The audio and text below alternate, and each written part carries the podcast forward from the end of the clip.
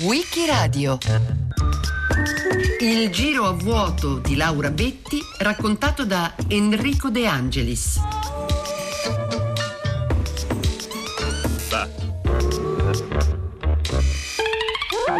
Il 26 aprile 1961 è la data stampigliata sul vinile di un disco molto importante nella storia della canzone italiana.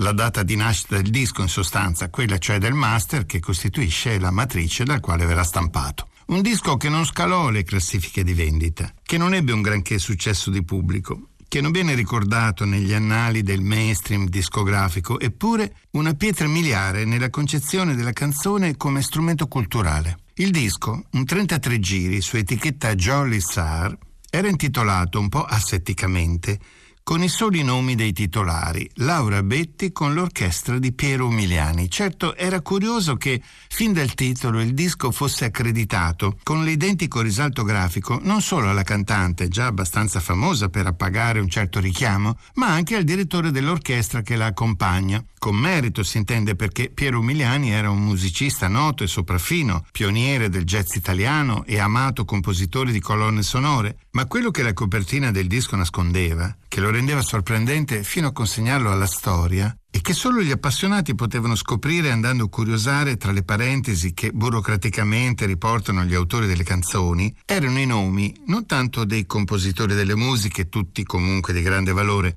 ma anche e soprattutto i nomi, anzi i soli cognomi dei cosiddetti parolieri. I testi di quelle canzoni, infatti, erano firmate da Franco Fortini, Pierpaolo Pasolini, Ercole Patti, Goffredo Parise, Alberto Arbasino e altri di questo stampo, ovvero alcuni tra i più autorevoli scrittori e intellettuali del panorama italiano. Io in pratica a quell'epoca cavalcavo sugli scrittori. Ero tremenda, ero cattivissima. Penso che fosse insolita intanto la mia richiesta di cioè avere delle canzoni per quell'epoca, parlo di un'epoca in cui il Festival di Sanremo, ma non quello di adesso che insomma è già un po' demagogico verso il nuovo, verso l'osè, no, insomma, allora erano i trionfi di Nilla Pizzi, ma era, era, pazzesco da parte mia fare quello che ho fatto, perché proprio ero la prima. Insomma, chiedere agli scrittori di scrivere dei testi, musicarli e cantarli, beh, era una cosa che negli anni 60 proprio non esisteva.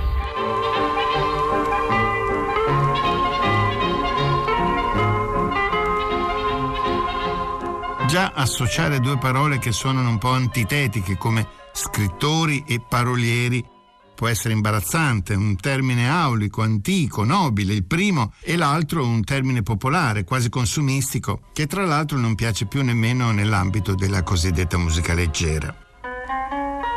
Certamente la parola era invece di uso comune quando nel 1956 la rivista letteraria romana Avanguardia, reagendo al Festival di Sanremo, lanciò una specie di appello agli intellettuali intitolato espressamente Chiediamo per le nostre canzoni le parole dei poeti anziché dei parolieri. Tra i firmatari c'era ad esempio Pasolini, che scrisse in proposito un intervento di un poeta colto e magari raffinato non avrebbe niente di illecito, anzi la sua opera sarebbe sollecitabile e raccomandabile. La rivista era diretta da Gianni Rodari, in quel giro amichevole di scrittori e poeti in quegli anni c'erano anche Italo Calvino, Franco Fortini, Roberto Roversi. Praticamente gli stessi negli stessi anni si ritrovavano nella redazione di un'altra rivista, la bolognese Officina, a battersi ugualmente contro la visione di una cosiddetta poesia pura. Ripetiamoli, Rodari, Pasolini, Calvino, Fortini, Roversi, guarda caso tutti scrittori che poi sono stati anche, volenti o nolenti, autori di canzoni.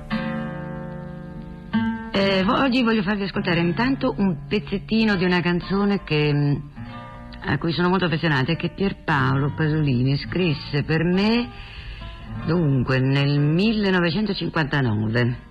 Mm, proprio mm, in occasione del mio primo recital, quello che mi diede una lunga serie di trionfi, che si chiamava Giro a voto. È una canzone, la musica è di Piero Piccioni e il titolo è Cristo al Mandrione.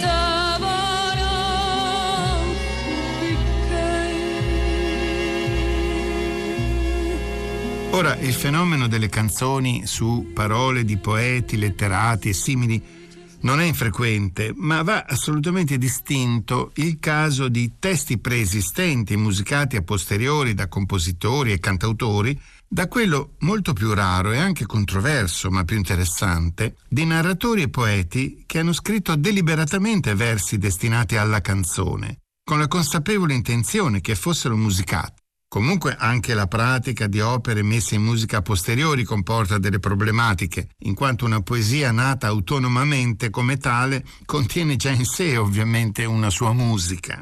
Applicarvi una melodia ulteriore può sì attivare una valenza ulteriore, un'ulteriore pronuncia, ma può anche disturbarla. Si racconta che Mallarmé, quando gli dissero che Debussy si era ispirato al suo pomeriggio d'un fauno per comporre un poema sinfonico, abbia detto «Ma veramente pensavo di averla già messa la musica». Ugualmente problematico, non sempre felice, è l'approccio diretto e consapevole del letterato alla canzone. Un grande scrittore può non essere un grande paroliere. Alle prese con la canzone gli intellettuali fanno magari canzoni complesse, involute, o magari al contrario, diciamo così per eccesso di zelo, troppo canzonettistiche, stereotipate. Quando la parola è destinata a diventare musica, deve tener conto di tutta una serie di nuovi fattori che la musica comporta in fatto di metrica, ritmica, scorrevolezza melodica, sonorità delle sillabe, necessità vocali, facilità di memorizzazione, immediatezza di fruizione, eccetera. Come si dice in gergo, i testi devono girare, le parole devono suonare, la poesia è cosa diversa dalla canzone. Come diceva Vincenzo Cerami, un altro scrittore che ha voluto anche mettersi al servizio della musica, le canzoni migliori sono quelle che hanno coscienza di utilizzare il linguaggio della canzone e non della poesia. E il primo che aggredì, fra l'altro, fu Moravia perché proprio per una furbizia estrema mi sono detta, eh no, questo è proprio importantissimo, e se io gli dico fammi una canzone, io divento immediatamente celebre, un basso calcolo, se non che poi adoro Alberto da, da sempre. E, e fu carinissimo, fu carinissimo, perché di tutti gli scrittori era proprio il meno dotato, non ne potevo più non capiva un ritmo, una rima, le canzoni, alcune davvero un po' timide.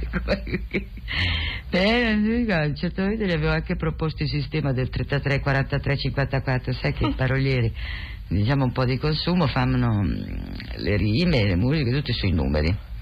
E quindi Alberto, insomma, tu devi pensare a 33, 45, 37 e viene bellissimo taratero, taratira, taratà.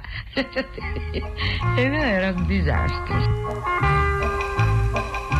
Riguardo al nostro tema, l'esperienza più eclatante per quantità e qualità nella canzone italiana moderna è stata certamente quella di Laura Betti. Più ancora che esperienza, un vero e proprio esperimento che viene comunemente datato 1960 ma che in realtà risale da ancora prima. Attrice e cantante eccentrica, dissacrante, stravagante, spesso notoriamente irritante, fino ad allora interprete di jazz e di repertori francesi, nel 1957 Dunque, prima ancora della rivoluzione di Modugno a Sanremo con Volare, ma anche del movimento Cantacronache a Torino, che percorreranno una strada fine, soprattutto con l'apporto di Italo Calvino e Franco Fortini, Laura Betti pone le basi di un repertorio firmato nei versi da alcuni attori teatrali d'avanguardia, veri intellettuali fuori dal giro dei normali parolieri, con un disco extended play che esce nel gennaio 58. Sono Vittorio Gasman, con un testo attinto da Ornifle di Jean Anouilh, Alberto Bonucci, Vittorio Caprioli, su musiche di Fiorenzo Carpi, Gianni Ferrio, Piero Umiliani. Nel corso di quel 58 Laura comincia poi a chiedere altri testi per canzone ai letterati amici più stretti, quelli che, scrive lei,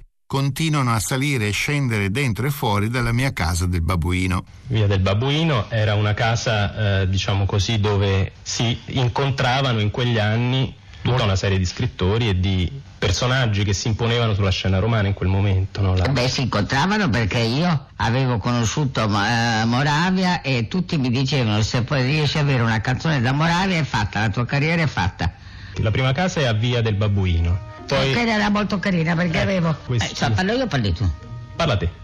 Quella era molto carina perché non ero riuscita a trovare coi soldi perché non avevo soldi. Una camera col il bagno, insomma, col gabinetto. E allora avevo invece una camera col gabinetto in terrazza, per cui bisognava scappare fuori all'aperto e in paltò febbraio 1959 è datato un altro piccolo disco dove troviamo su musica di Carpi Alberto Moravia, su musica di Ferrio ancora Caprioli, su musica di Umiliani Mario Soldati e William Denby, uno scrittore americano che aveva sposato una collega italiana, Lucia Drudi, con cui visse a Roma dal 50 a metà anni 60.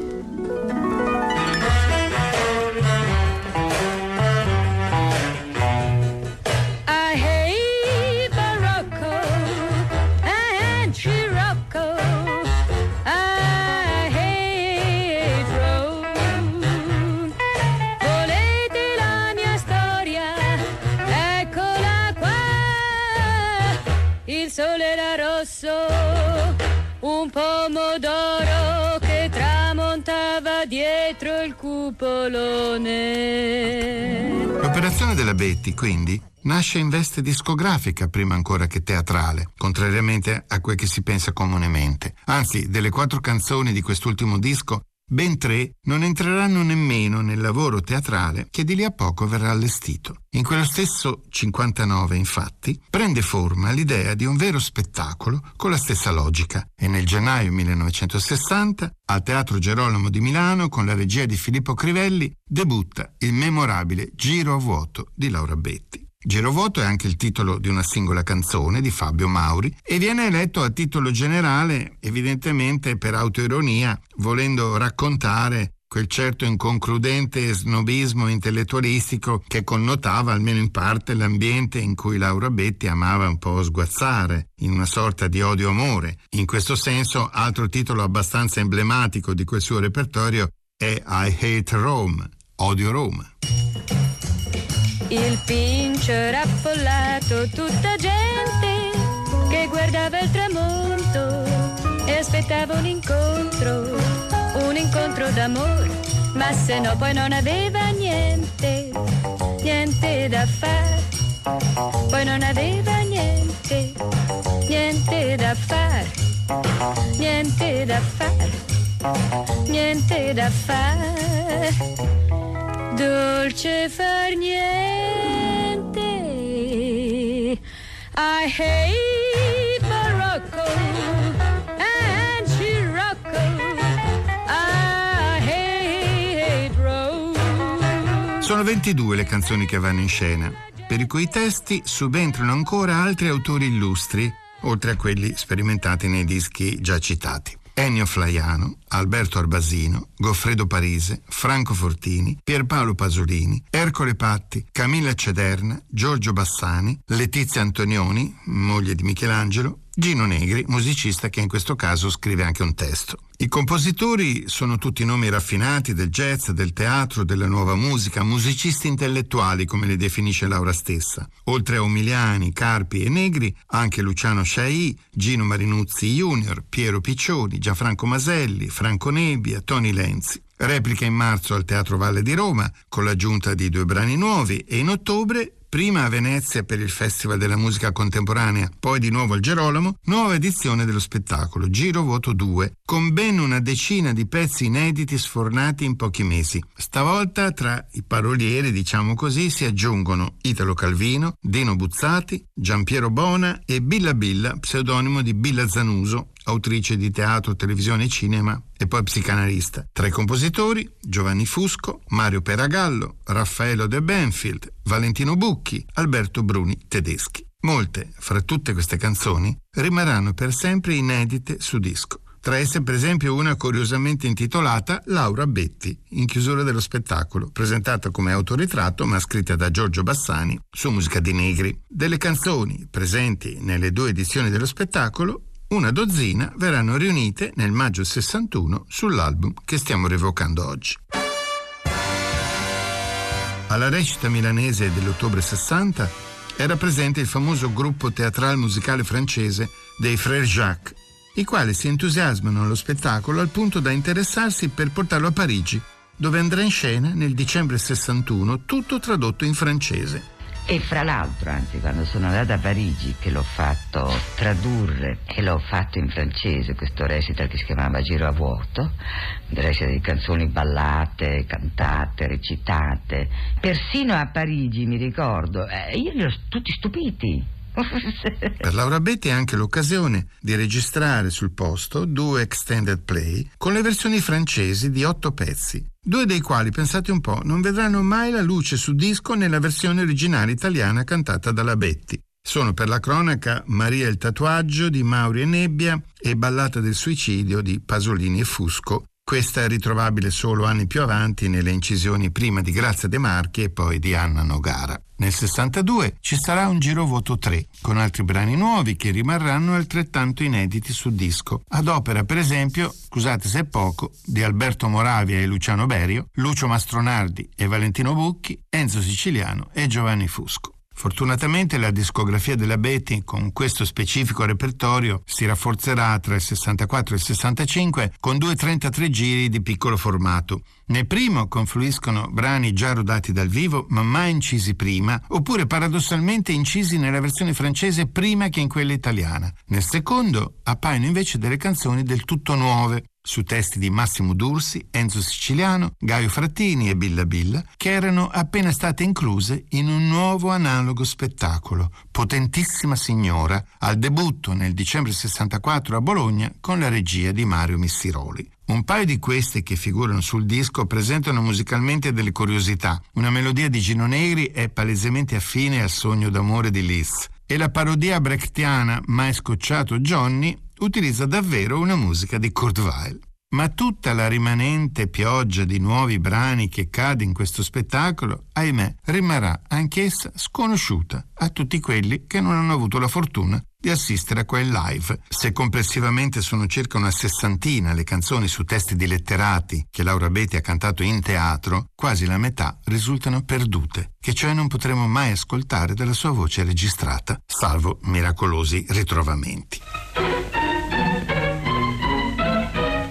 Bertolt Brecht fa sempre più breccia in Italia. A Roma la Filarmonica Romana ha realizzato i Sette Peccati Capitali.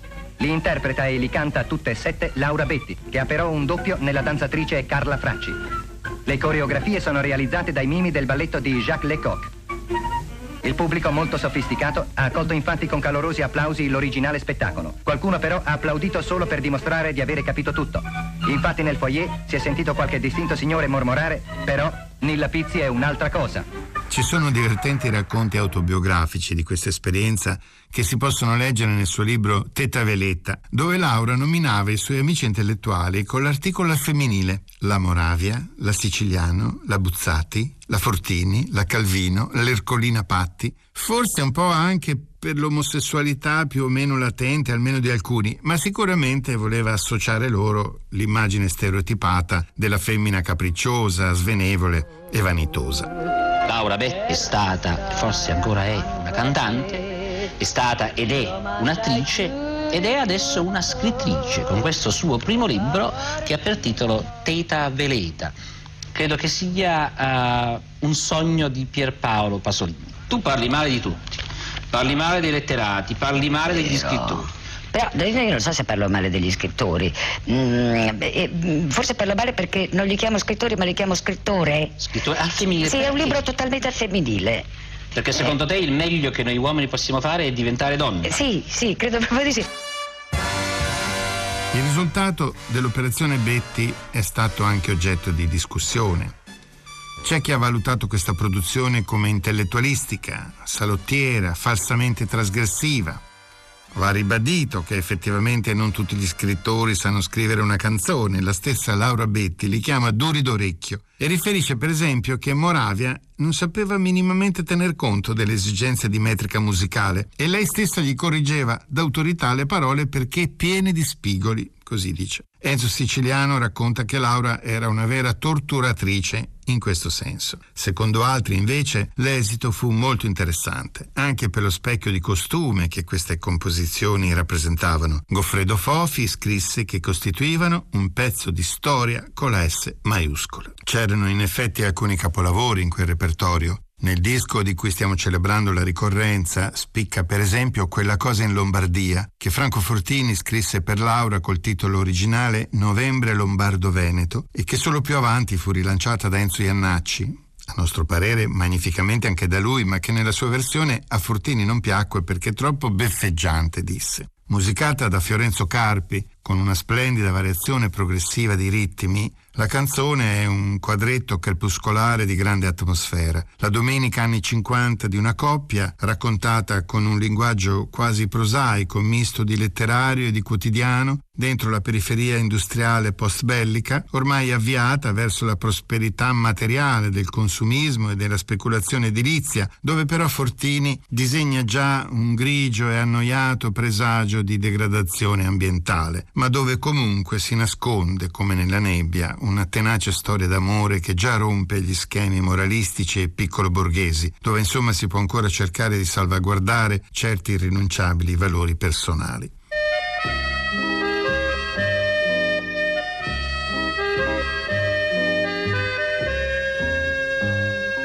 Ma la porzione più rappresentativa del repertorio intellettuale di Laura Betti è certamente rappresentata dalle canzoni scritte per lei e dal suo grandissimo amico Pierpaolo Pasolini. Sei in tutto se consideriamo anche una solo recitata su sottofondo musicale, Marilyn, e un'ultima ritrovata recentemente tra le carte di Pasolini, destinata alla Betti ma mai da lei registrata. Nell'on playing, oggetto oggi del nostro interesse, ne troviamo due, quelle musicate da Umiliani, che come abbiamo visto firma l'album da titolare insieme alla cantante. Il valzer della toppa e Macri Teresa detta pazzia. La toppa del valzer è la sbronza. Nel dattiloscritto originale Pasolini aveva messo anche l'alternativa sbornia, ma poi il termine romanesco ha prevalso. Il romanesco che Pasolini usa non è filologico, è il dialetto che aveva da poco indagato per scrivere Ragazzi di vita e una vita violenta, teorizzando e praticando l'uso di una mescolanza gergale tra l'italiano d'uso corrente, l'italiano letterario, il dialetto puro e il dialetto letterario. A prendersi la toppa è una prostituta del testaccio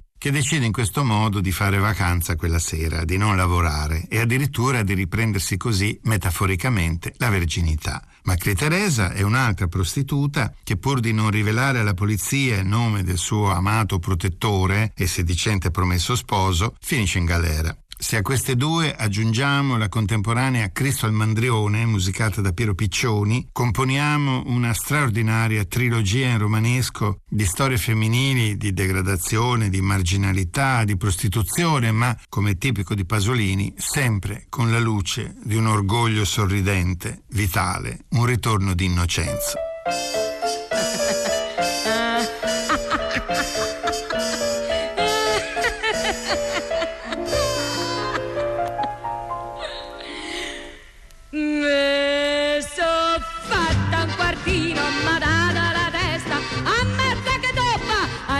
Roscetta modesta, lasciatemi qua. C'è una bella analisi di Umberto Fiori in cui si fa giustamente notare come in queste canzoni il linguaggio parlato non viene solo evocato, ma viene riprodotto integralmente e senza filtri ironici attraverso una simulazione viva e verosimile. Il mondo popolare non viene più raccontato dall'esterno, viene fatto parlare direttamente, meglio viene rappresentato nell'atto di parlare. Le voci che parlano sono radicate ciascuna in una persona precisa. Nel caso di Macri Teresa, di questa persona vengono addirittura dichiarati in pochi versi cognome, nome, soprannome, paternità, maternità, indirizzo, età, professione. Per di più questa persona è una prostituta e addirittura lo è da minorenne. Già fornire le generalità del soggetto, anche se si fosse trattato di una ragazza di buona famiglia, era ritenuto impoetico in una canzone. Figuriamoci dar voce ai sentimenti di una giovanissima peripatetica. Poteva risultare disdicevole o addirittura immorale, ma appunto su questa impoeticità, su questa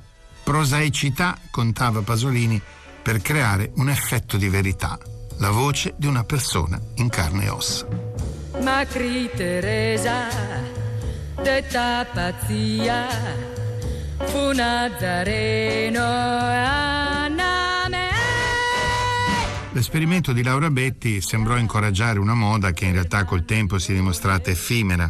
Come ha ricordato Claudio Calabrese nel suo libro su Pasolini e la musica Correspondance, rispolverando un vecchio articolo del Radio Corriere, negli stessi anni 60-61 fu proprio la RAI a prendere l'iniziativa di chiedere a scrittori, poeti e giornalisti di scrivere testi per canzone destinati a due programmi radiofonici, un palio della canzone nel quale la RAI riuscì a coinvolgere tra gli altri Giorgio Caproni, lo stesso Fortini e Alfonso Gatto, che tra l'altro un paio d'anni dopo firmò su musica di Gino Peguri la sigla del famoso programma culturale della TV Almanacco, la ballata del tempo cantata da Lea Massari, e poi per una manifestazione prodotta insieme ad altri sei enti radiofonici europei, intitolata appunto Canzoni per l'Europa, per la quale la RAI commissionò testi tra gli altri a Buzzati, ad Achille Campanile, a Carlo Manzoni, a Domenico Rea e a Salvatore Quasimodo, l'unico che ottenne un minimo di risonanza perché per la musica e il canto affidò la sua Ora che sale il giorno a Domenico Modugno, come già aveva fatto per le morte chitarre. Da notare che mentre Laura Betti per musicare i suoi testi intellettuali si era rivolta a musicisti sofisticati d'avanguardia, la RAI utilizzò invece compositori abituali del circuito della normale canzonetta leggera, per quanto validi, quali Gorni Kramer, Carlo Alberto Rossi, Gigi Cicellero o Pino Calvi. 40 anni avevo allora. Ho amato Laura Betti senza conoscerla e io posso dire che la canzone seria l'ho imparata da Laura Betti. Sentivo queste canzoni strane e così ho imparato ad amare queste canzoni strane, queste canzoni che comunque dovevano eh, recare dentro di loro il malessere di un'epoca e restare delle canzonette. Ce n'è una molto bella che mi fa impazzire e il titolo è Mai scocciata Johnny e al pianoforte Ubaldo Continiello e canta Laura Betti. Mai scocciata Gianni, sei possessivo, mai bloccata Gianni, mai seccata Gianni, tu mai incastrata e mai inibita Gianni, non ti amo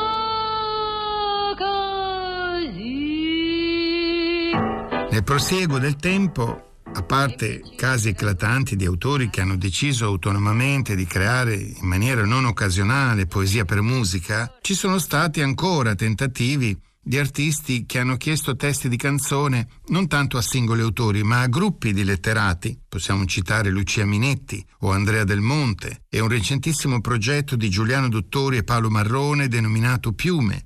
Ma non c'è dubbio che con le sue veneri tascabili e i suoi cocchi di mamma, con le sue bambinone e le sue vere signore, Laura Betti è il geniaccio che in forma più potente ha lasciato il segno nella vicenda musical letteraria della nostra cultura contemporanea. Adesso però prendo il caffè. No? Con comodo, prego. Con comodo, meno male.